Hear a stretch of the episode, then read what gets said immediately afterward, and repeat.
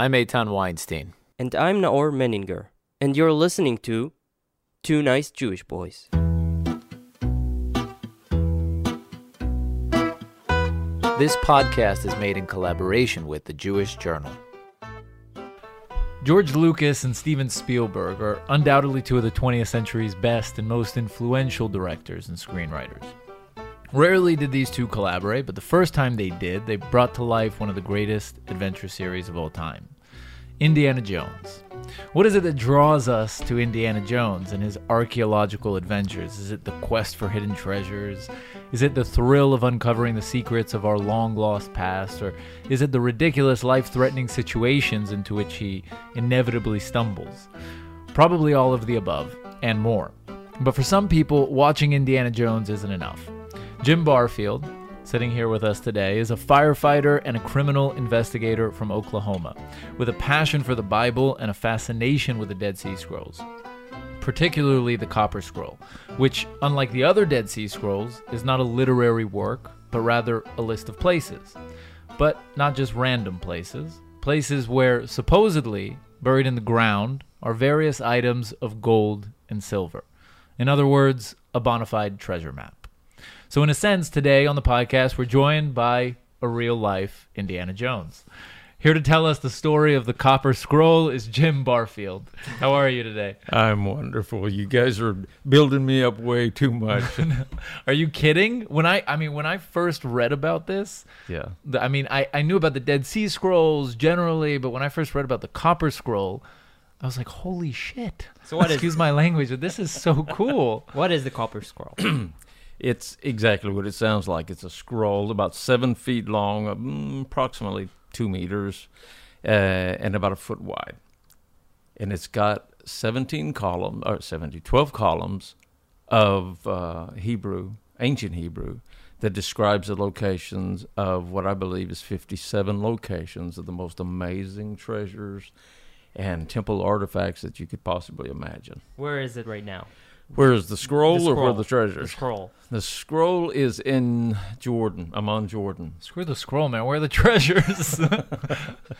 and the treasures, I'll tell you right up front, they're at Qumran. Qumran. Yeah. So wait, the scroll is in the possession of the Jordanians? How come? Yeah, because the Jordanians owned the property whenever they found the Copper Scroll. So they got the Copper Scroll. And they took it to Jordan. Is it in a museum or something? Yeah, it's in Amman. It's a matter of fact, one of the people that bought our book, the Copper Scroll Project book, he went into the Jordanian museum, and he was holding the book up, and he took a picture and sent it to Shelley. It was just awesome that the guy would do that. He loved it that much. That's amazing. It was great. And Shelley is actually the author of the book? Yeah, Shelley Neese is her name. Shelley Neese. And she did an amazing job, beautiful job writing the book. So let's go back a little. Okay. When does the Copper Scroll get discovered? By whom? How does the whole thing start? The Copper Scroll was actually found in 1952. They were actually doing an excavation. Most of the Dead Sea Scrolls were found by Bedouins doing illegal operations and selling them on the black market in Jerusalem and other places. But that was one of the most important scroll that they found, a legitimate excavation out there that turned up this Copper Scroll. And they accidentally found it. I mean, they were on the last few days, the last minutes, really, of the excavation of the caves, trying to find more Dead Sea Scrolls, when one of the guys looked behind what looked like a false wall, where the ceiling had collapsed down. He looked behind it, and there, sitting on a shelf of dirt, was the Copper Scroll sitting up there, and wow. they grabbed it. And the Dead Sea Scrolls, if you can explain in a sentence, what are they? The Dead Sea Scrolls are, they're all the text of Scripture are represented there except for one book, the Book of Esther. It's not found in the Dead Sea Scrolls. Other than that, you have all five books of the Bible, and then the prophets, the Torah, all the prophets. They're represented there. Now, some of them are only fragments, but they're all represented. But the thing is, it's the oldest remain of the Bible, right? That is known, and in Hebrew, right? Yes, it's all in Hebrew. Well, and there may be one or a few in Aramaic, and, but the majority it's how many years old? Like 1,500? No, 2,000? They're much older than that. They're 2,000 minimum, and in my opinion, 2,300 years old. And there were some of them, of course, that were written during the early, like 181 BC. There was the crazy thing is that it's word to word, like modern, like the Hebrew Bible we read today. Yeah. Is the reason that they don't contain the Esther because that actually was written afterwards? No, I really, and I don't know that anybody really knows why they didn't include it in their library.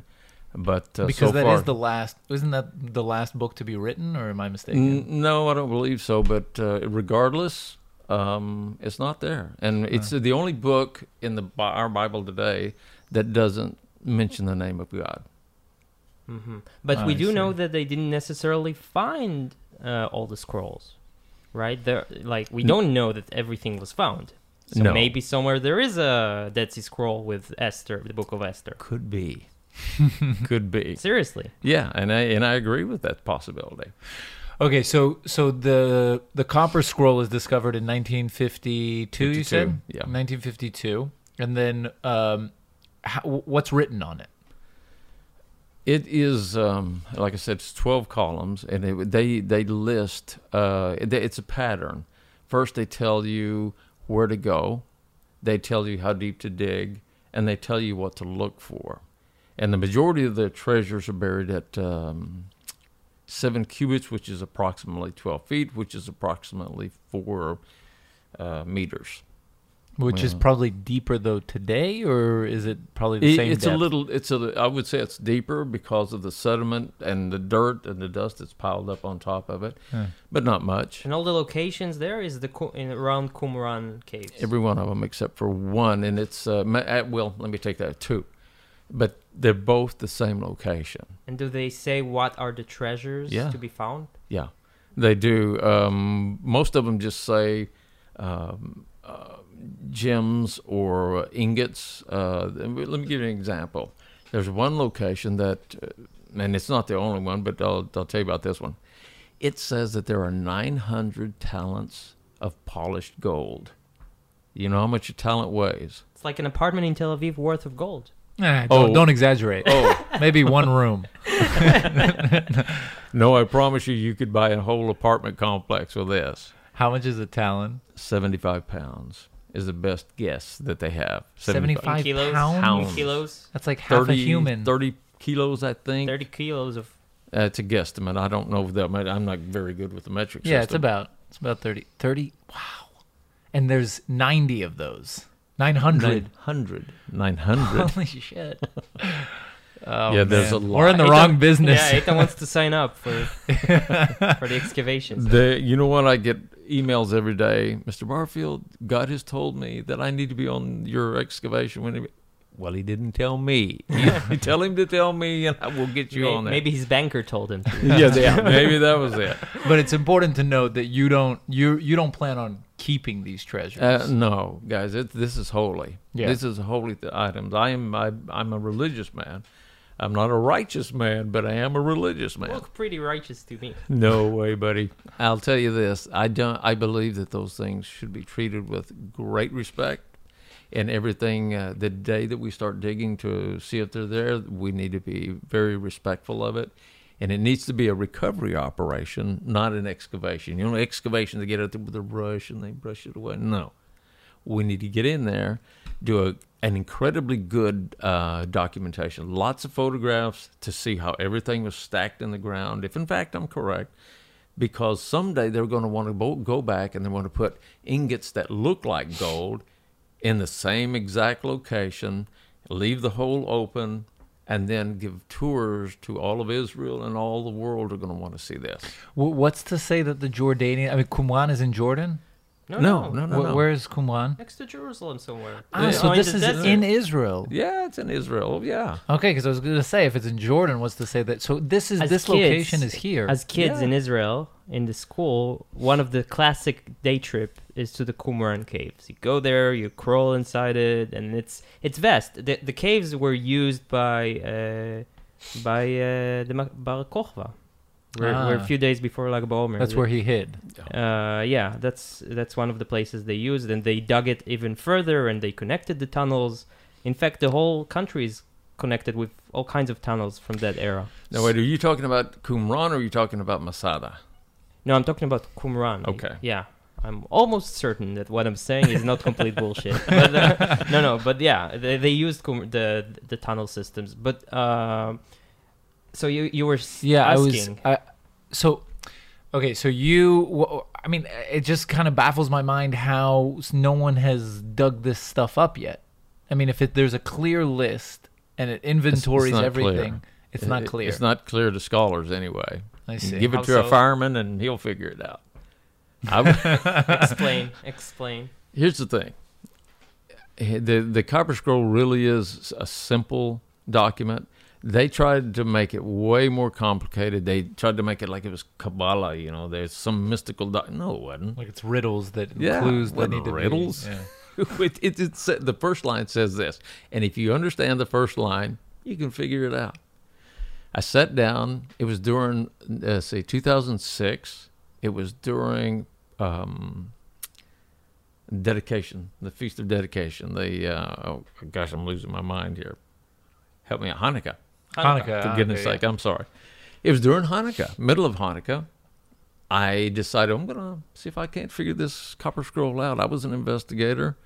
I won Investigator of the Year for Oklahoma, International Investigator of the Year. I was a pretty good investigator. So I thought, let me give it a try. And I did. I sat down. It was 5 o'clock in the morning, had my coffee, my Bible, had my Dead Sea Scrolls translation, and I read the first line. It said, under the ruins in the valley of Accor. I thought, well, I know a set of ruins in the valley of Accor, Qumran. And I had a map because I studied the Dead Sea Scrolls so much. I had them right there on my desk, and I pulled it over, and I started reading.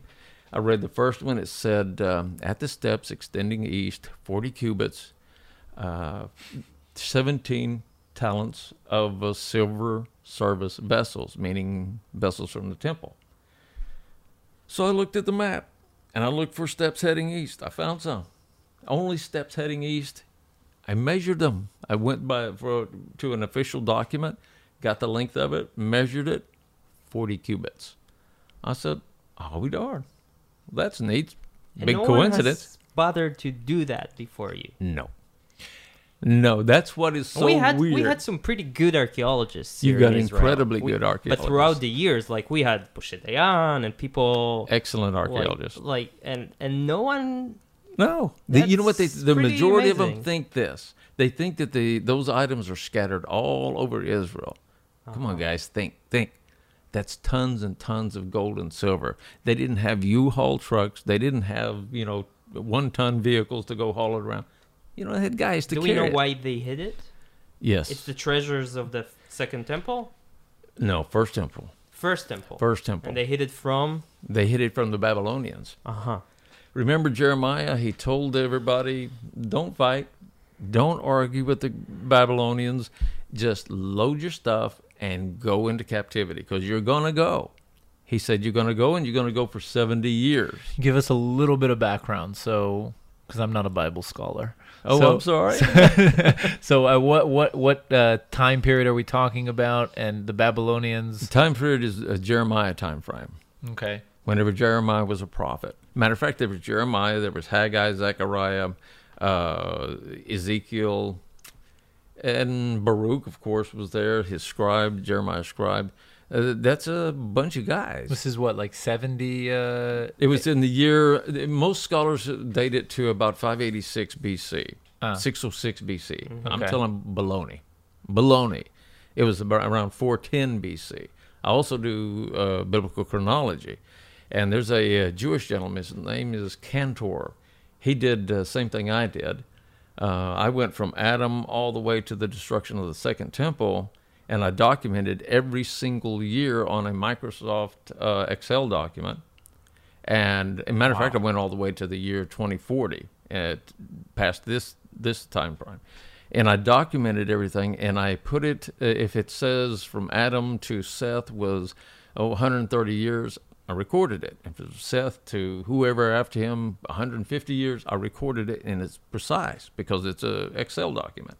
If you do that and you trust what the scriptures say, oh my gosh, all of the prophecies are perfect.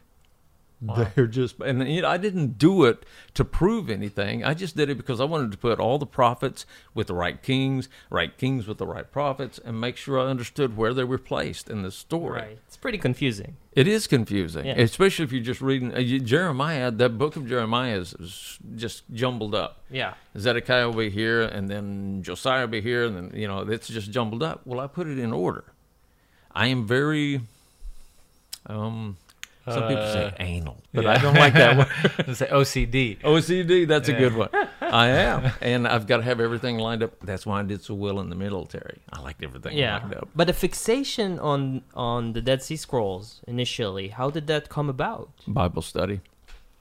I love Bible study. Once I got into it and I quit drinking and running around and chasing women, I thought, you know what? if I'm gonna do this, I don't want some... In Oklahoma, you don't want some preacher telling... I didn't want some preacher telling me what to believe.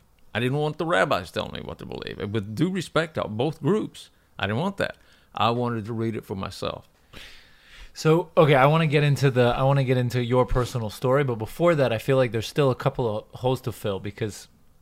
I guess it's a double entendre, but there's a couple of things that I'm trying to understand. So... How is it? I mean, could it possibly be that someone has already raided these sites and the treasure is no longer there? I'm sure that there's a portion of it that's gone, because whenever they came back out of the Babylonian captivity after the 70 years, they needed money. They needed money to build Zerubbabel's temple. Zerubbabel's temple was a pathetic little thing compared to Solomon's. It was very tight. They even cried over it because it was so pitiful. But they needed money. So in the book of Haggai, it says, the gold is mine, the silver is mine, thus saith the Lord. Well, Haggai was actually one of the guys, if you believe what is said in Imek HaMelech, it says that those two boys were the ones that wrote down the instructions. They were the ones that wrote the Copper Scroll along with three other guys. So a total of five men wrote the Copper Scroll. And they did that, and the reason they divided it into five groups would be why. One group buried 12 locations, another one 10, and I don't remember exactly what they are, but they divided it up, those 57 locations, so that if one man in that team went bad, and he goes back years later to dig it up, because that stuff belongs to God, they would only get one-fifth of it. One-fifth, thank you. One-fifth of the treasure. They wouldn't get it all. But I believe there's none of it that was pilfered. They went back and got a portion of it just for the rebuilding of the temple. But I talked to a rabbi about this. And the gold and silver that's out there now, and the vessels, a lot of vessels from the temple time frame. He looked at me, he said, Mr. Barfield, this is the dowry for the coming bride. And it just lit up inside of me. I never thought of it that way. This is like any other bride. You know, when the husband comes, the father is over, he's got a dowry set up for her. He said, that's what this is. And it makes so much sense to me. The coming bride Israel being reunited again. All the documents that talk about the Copper Scroll, there's two, and there's others that talk about the temple treasures. It says when those treasures are brought back, it will be the time of the coming of the Mashiach, and it will be the time of the regathering of the nation of Israel. Because the regathering of the nation of Israel happened in 1947. That's when it all began. It's not over with yet. And if you believe that Trump is King Cyrus, his job is not done yet either. Because Cyrus also, not only did he help start the temple being rebuilt, he brought back all of the vessels. So I'm going to need to call Trump when he gets here in a few days. Well, it's tomorrow, isn't it? Trump's not that we expected to be here? Not that we know of. You guys don't keep up. Yeah, seriously, I believe he's supposed to be here. There's the convention next month, maybe. Next month? In the Middle East, yes. Or in the beginning of June, like in a week or so. Okay. Maybe that's... Well, either way, if you get him on the line, that's... Yeah, I'll get him on the line. I'll talk to Donnie, buddy, listen, you got to go get the treasures that they're at Qumran. So, okay, so where does this really meet you? Like, how do you... you said that you started getting interested in it from your own Bible study. Did you grow up religious? Oh, my gosh, no. Really? So how did you kind of find your way towards religion? Well... We'd been out drinking and dancing on the weekend, me and my wife. Tuesday night, you got to understand I was Christian at the time. Hey, we come home from a Saturday night going out drinking and having a good time. I mean, we weren't terrible people, but we weren't living for God. It was a Tuesday night. Wednesday night, they always have Bible studies in Oklahoma. And she said, I said to her, you know what, Laurie? We need to make some changes. I said, we need to start going to... It wouldn't come out. I mean, it was embarrassing to me to say we need to start serving God. But when it did, I was angry. She was laughing at me. She said, good, because tomorrow night, Heather and I, which is my little girl, we're going to church in our little hometown. Same time, we came to that understanding, and that's whenever I began. At that time, I didn't know anything about the Bible, but that's where it all began. And what do you mean you weren't living for God? I mean, what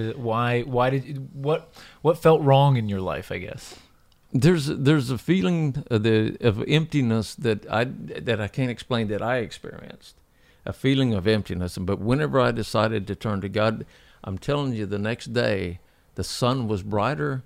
It was strange. It was like a revelation had been given to me, and it was a wonderful, warm, and exciting feeling. And I told myself, you know, I'm going to dig in. Just like I told you guys earlier, I'm going to dig in because I want to know what this is all about. That's where all this began, and that's what led me to the Copper Scroll Project. But from just, you know, being curious to the mission you embarked on, there's a crazy gap. I mean, how, you know what I'm saying? How did you decide to go to this? Like, you decided basically to devote your life, right? Yeah, to that cause. Yeah, well, the first step was making what I like to call making aliyah to God. The next one was making aliyah to the understanding, the scriptures, the Torah, the Tanakh, the whole thing.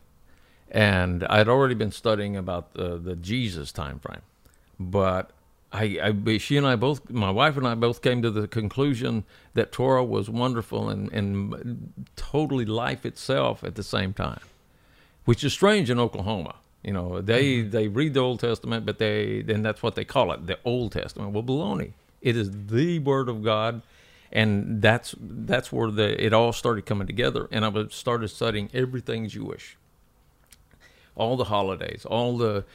I even tried to buy a set of the Talmud so I could start reading that. There was just an incredible desire. It was beyond hunger. It was just incredible. And I just dug into it.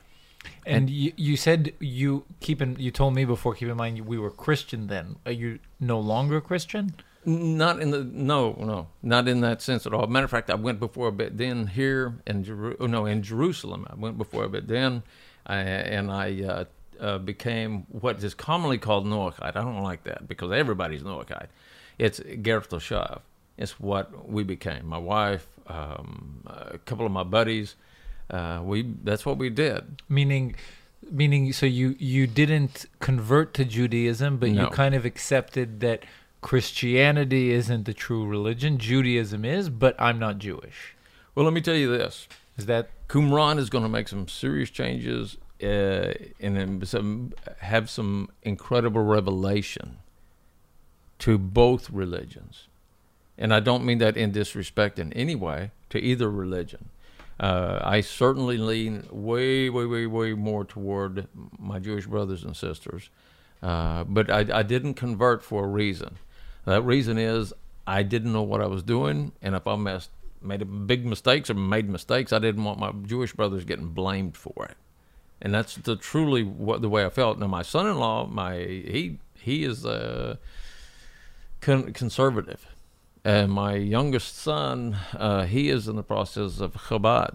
I mean, they really, but you know, I feel good about that because, you know, they're young. They're not old like me and got set in my ways. So it's exciting for me, and I encourage them. So you fall in love with the Dead Sea Scrolls. Yep. And then what happens? That's whenever, and this was in 2006 when I made the discovery. Like I said, it was during Hanukkah. It's cold. I get up, I get my coffee, and I start reading. And within 5 minutes, believe it, don't believe it, I don't care. Within 5 minutes, I knew how to understand the Copper Scroll. Within 20 minutes, I had the first 5 figured out. That is crazy. How many scrolls are there? There are 57 lines or 57 different hiding locations, burial locations. Okay. So what do you mean you had it figured out? You had located the spots where the treasure is buried. Knew where they were buried, everything. And they haven't changed to this day. And that was 12, almost 13 years ago. And so what... At that point, you decide, okay, I'm going to find this stuff? After I figured out the first 20, my wife and I mean, we were living on a retirement income at that time. We bought 2 tickets, and we flew to Israel because I wanted to go out to Qumran and look at it myself. So we did. Our first night, we didn't know where to go to find a motel, hotel. We didn't know. So first time in Israel. First day in Israel. Uh-huh. Yeah, we go to the hotel because that was my first stop. I wanted to go there, and then we thought it's getting dark. They're about to riot. The Palestinians were about to riot, and we could hear them. And I said we probably ought to go find some place to sleep. We go listen the Jaffa Gate Hostel in the old city. In the old city. Have you ever been there? No, it's not someplace you want to take your wife. Yeah. And we spent the night there, and it was miserable jet lag. They gave us a nice room all to ourselves.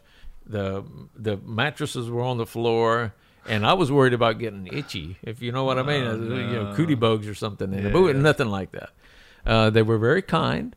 They were Palestinian. They were very kind. They were very nice, and they brought us in a little electric heater.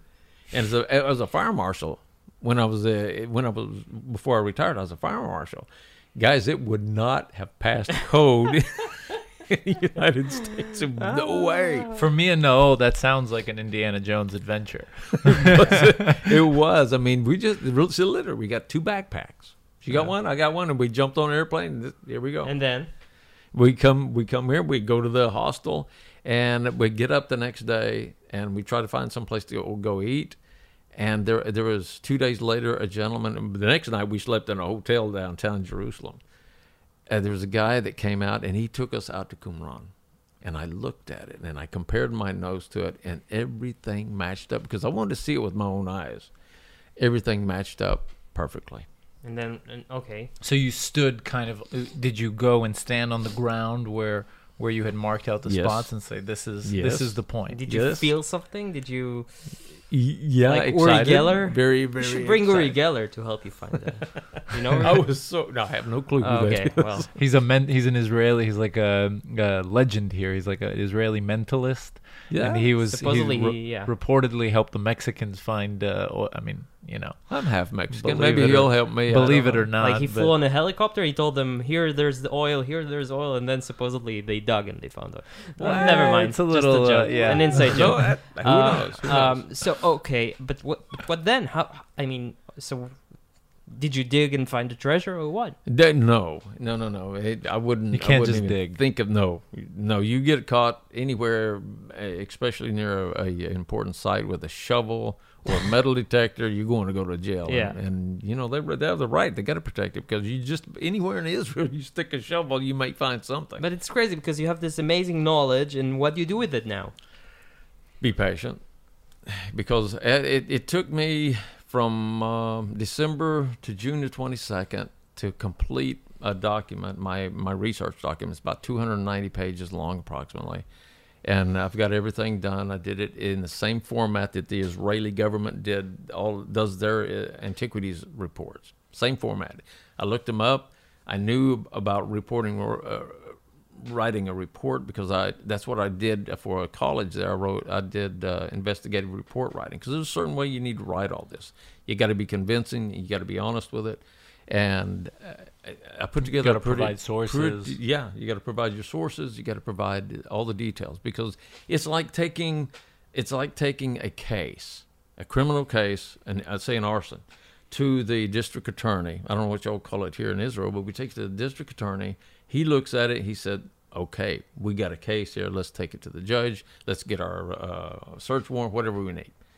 That's what I did for a living. So basically your mission at that point was to compile a report that would be convincing enough that there is treasure buried here, so that Israel will give you the permission to dig. And how did this go?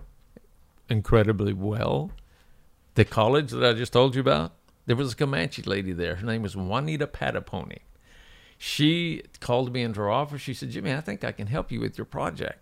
Well, I'm thinking, yeah, right. But, you know, I was being kind to her. I said, okay. She said, "I want you to give a demonstration or give a class about your stuff and at lunchtime on this date, and we'll have the whole staff there." Well, they came. We had a great time. They loved it.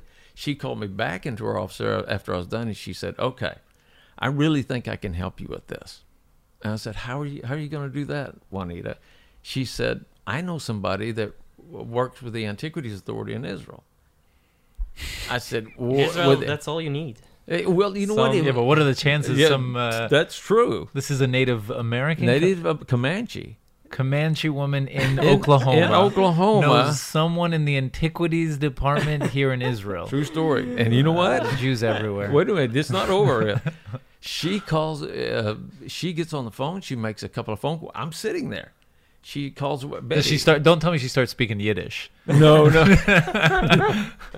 She called some lady named Betty. Okay. And Betty gives her the number for this person she's talking about. I said, "Juanita, who is this person?" I said, "Is he a janitor? Is he a secretary?" What? She said, "No, Jimmy. He is the head of the Antiquities Authority of Israel." The guy's name was Shuka Dorfman.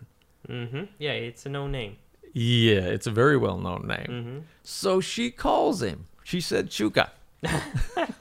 What? Yeah, listen. She said, "Shuka, I got a friend that's going to come see you. You need to help him." And of course, they were good friends, because he was in the artillery.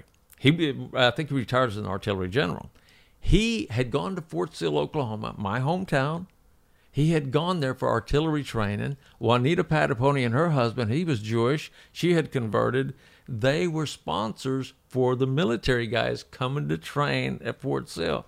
Wow. Shuka was one of them. Him and his wife Talma and their children. That was crazy. Amazing. And he said, "Okay." 2-3 weeks later, I'm in Jerusalem.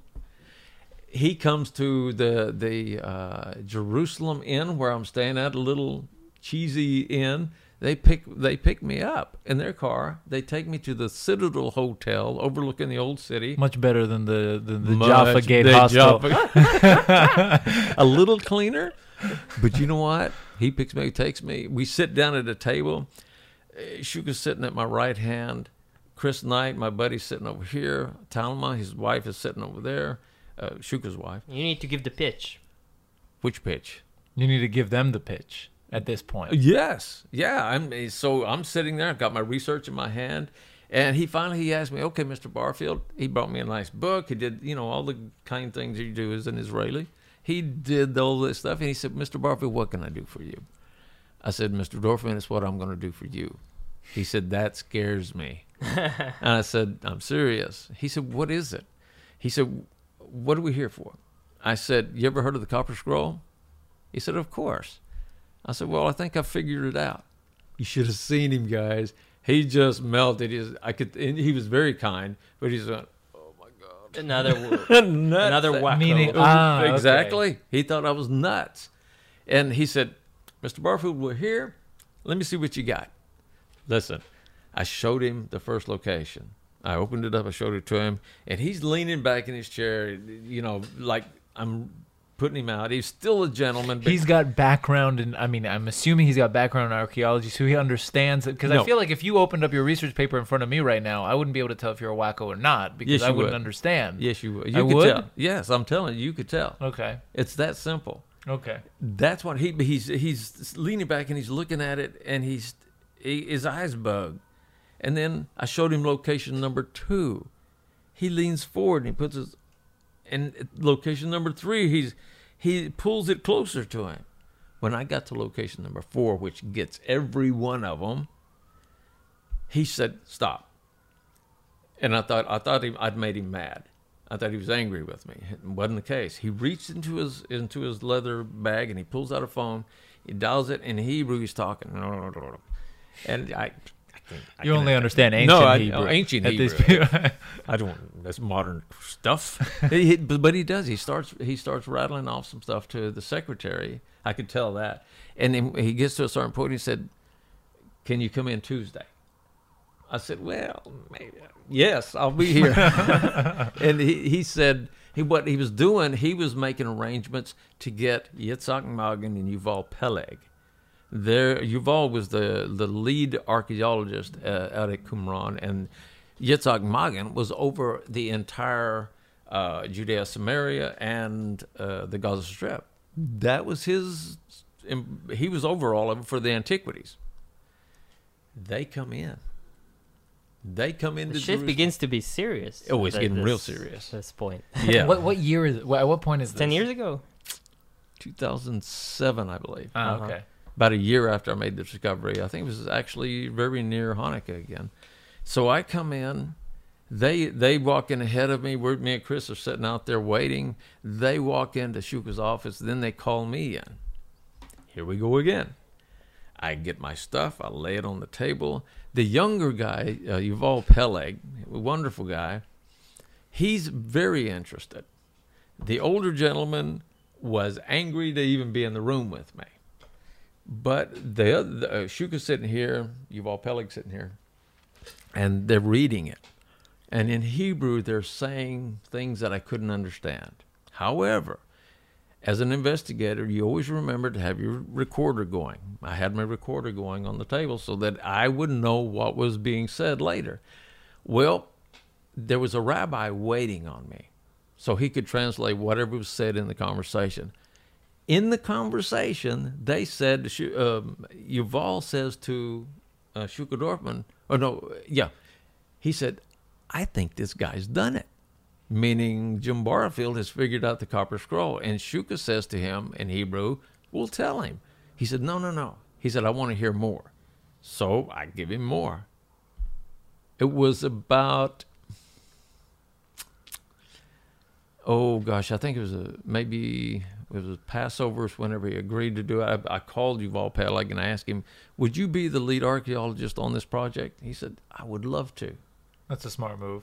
Oh, yeah. And he said, "I'd love to." Well, it wasn't until December that I came back. And so it was December 2007.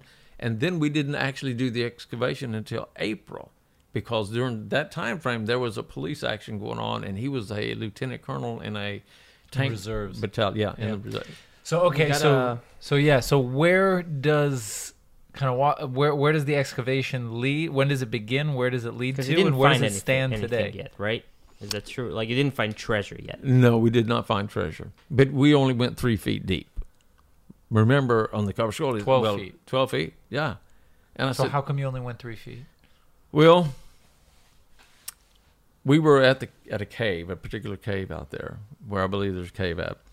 And we started digging, and Yuval got a phone call. The phone call, he looked at me, and he walked away from us. And he's on this phone call. And he comes back and he said, "That looks like 2 meters." I said, "Yuval, unless you're 9 feet tall, that is not 2 meters. It only came up to 3 feet on him." I said, "That's not 2 meters." He said, "Yeah, it's close enough." Somebody had told him to shut it down. That's what happened. And what I think it was. This is getting dark. Yeah, here's what I think it was. It was, the call came from the United States.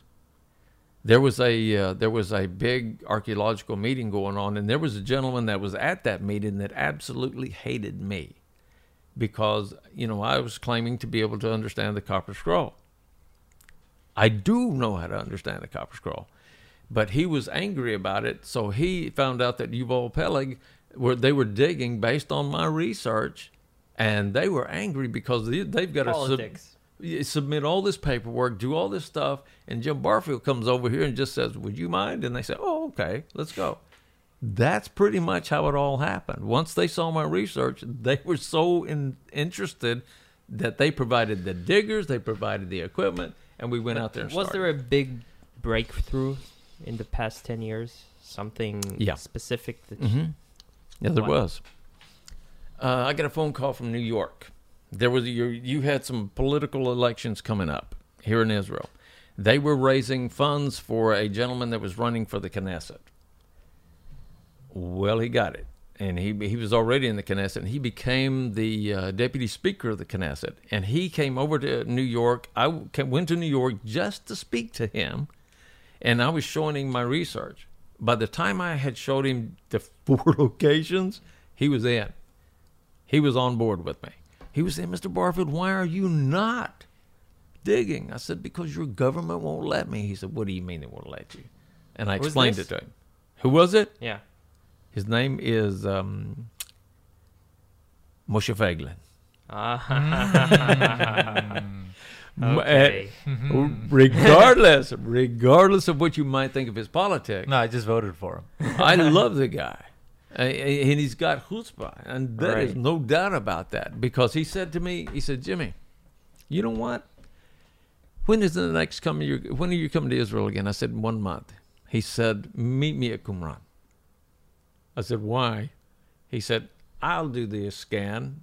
I've got diplomatic immunity. They can't do anything to me. And I did. I showed up, and I was walking up to there. I got my equipment was small, but it's powerful equipment. We're walking up there, and I turned to Moshe, and I said, Moshe, I said, are you sure we're not going to get in trouble for this? He said, no. He has immunity. What? Yeah, he has immunity. Yeah, but I don't have immunity. I'm walking up there with him, and I said, Moshe, you don't know? He said, no, I don't know. I said, have you got an attorney? He said, of course. I said, is he going to protect me? He said, probably not. And we just go through. I looked at Chris, and I said, oh, my gosh, we are in. We're going to do this no matter what happens. We go up there. We start the scanning. The guard comes up, got his guns on. He comes over there, and Moshe said, let me speak. He talked to him. The guy gets on the phone, and he calls down to the buildings down below where all the bosses are at. I knew the guys down there because I'd had a meeting with them just a few months before. Yeah, you'd already been here digging. Yeah, no.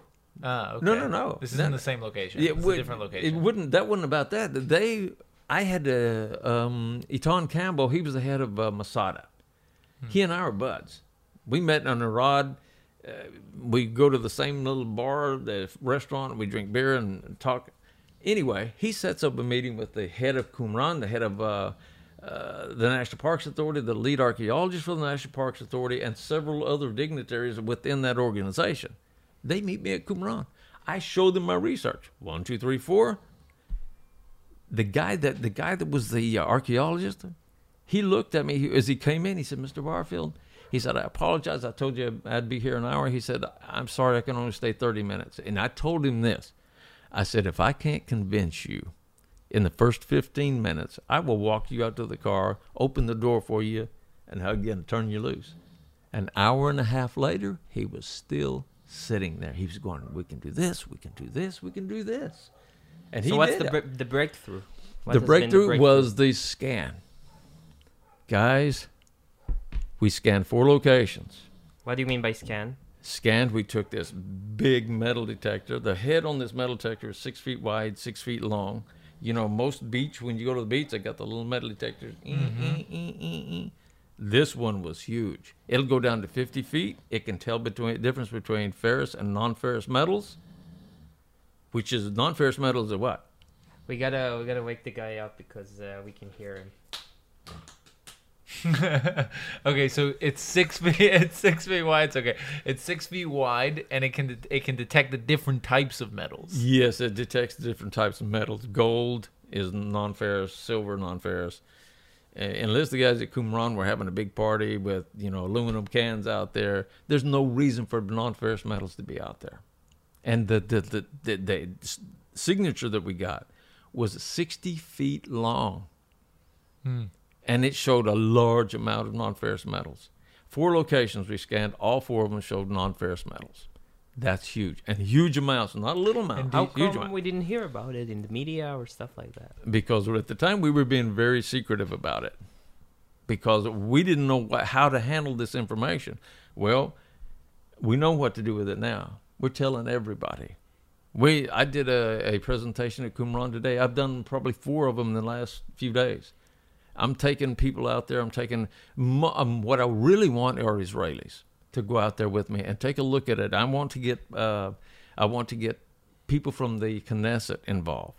This belongs to Israel, not to Jim Barfield.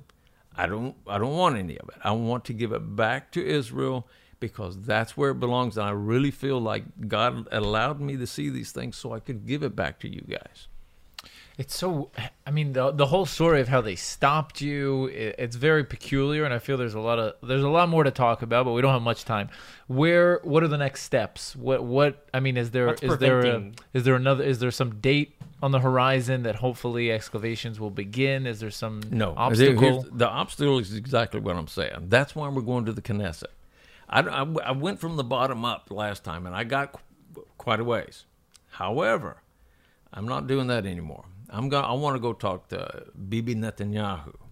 I want to show him, look, here it is. Here's all the evidence. He'll love it. I mean, this would be amazing. These are tools that were used in the first temple. Yes. These are massive amounts of treasures. Massive amounts.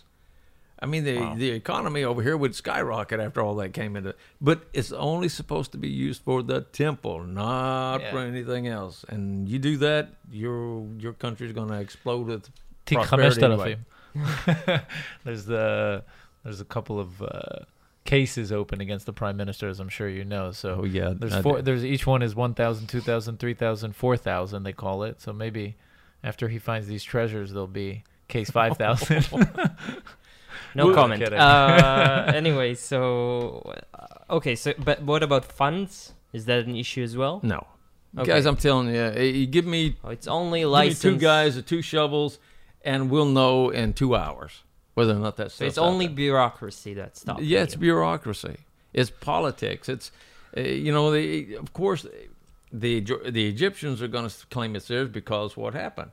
Moshe and Aaron called for all the people of they're traveling through the wilderness with the tabernacle. Bring us your gold and silver. You think that's where it came from? A bunch of it. You think that part of it is that the government is worried about controversy that this might ignite? Yeah, of course.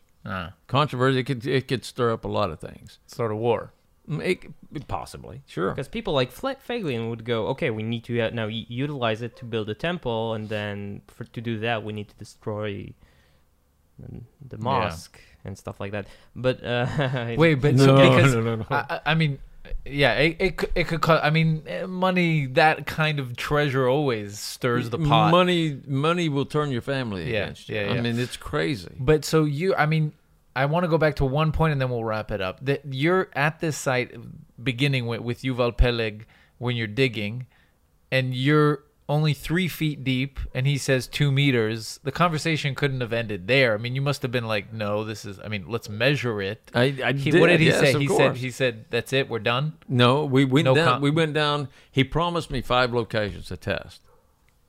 We did that one. We did one in one of the little cisterns, and one a little bit further. And we only went about 2 feet deep in that one, and we went up 10 inches deep in the cistern. Ridiculous, but at each time he said, "What? Stop? Yeah, that's it. That's it. That's good." But and how did he explain himself? Because in your research, you say it's 12 feet. Yeah. So how did he say stop after 10 inches? He's the boss.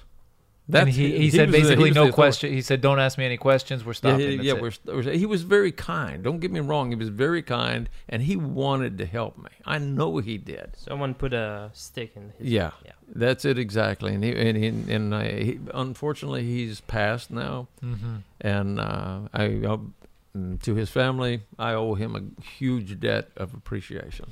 There's also a documentary that you filmed, right? Or a TV show or about that issue? Yeah, there's 2 TV shows that I filmed here recently. And at the last part of March, March, April. Yeah, last part of March, first part of April. I can't tell you the names because of contractual agreements. I can't say anything of who they are, but they're very big networks, and it will be seen here in Israel, I'm sure. Yeah. Amazing. Okay, and if people are interested, they can find the Copper Scroll Project online? Yeah, just Google, whatever search engine you use. And there's the book. Yeah, and then there's the book, the Copper Scroll. It's on Amazon, and a lot of the bookstores are really starting to pick up because it's starting to sell now. Can people help you in any way? Yeah. How? Pray. Very serious. Very serious. That's all I need from them. I don't need their money. I've got a gentleman that's supporting me on this, and guys, it's not going to take a lot of money to dig those things up, but I do need them to pray, and I mean that with all my heart, because that is what got me here to this point. I mean, think about it. A fireman from Lawton, Oklahoma, comes to Israel, and now they've already conducted one excavation based on my research, and people are loving it. And I want to invite you two to come out to Qumran with me, and I will show you that this is not a joke. This is a real deal. And I want all the people in Israel to find out about this. And the people that have come here from Israel are going to, they're saying, I'm going to tell my friends, you got to, and will you come back? Will you show us? Yeah, I will come back, and I will give more presentations. Every venture today needs a hashtag, so you guys have to have a hashtag, the Copper Scroll Project or something. Get it started on social media so people will start sharing, and you know what I mean? We want to create a storm out of this. So. Yeah, but I'm 64 years old. I don't know how to create a media storm. You need an Instagram account. You need a Facebook page. Facebook. You just need to appear on a good podcast. That's it. There you go. Yeah. And guys, put it out there and tell them. We will. I don't want money. I want them to pray. I want them to... talk to their Knesset members. That's how they can help. Yeah, is to tell their neighbors. Talk to their neighbors about it. And so, guys, get informed. Check it out, the Copper Scroll Project online. You can find the book by Shelley Neese. Mm-hmm. They have a website with a lot of great content on there. Check them out, the Copper Scroll Project. And stay alert for the upcoming documentaries. Yeah. Amen. Thank you so much. It's such a pleasure. Guys, I very much enjoyed this. You guys have been, and I apologize for the problems I've had the last few times, but and you want me to come back, I will come back and tell you more. That's amazing. We will take you up on that. After you find the gold and you're a huge international star, don't forget us. You'll come here with one big talent. This is the first place right here. I'm coming here. Don't forget us. So before we go, we have a collaboration with the Jewish Journal. It's a Jewish website and a newspaper in Los Angeles. They're at jewishjournal.com, and there you can find articles and podcasts, and they help us out. So check them out, guys. And guys, we do this on our free time, so we accept donations to njb.com/donate. We do need donations. Unlike the Copper Scroll Project. Thank you so much. Thanks for coming. Such a pleasure. Absolutely. And good luck. Bye, guys. Thanks.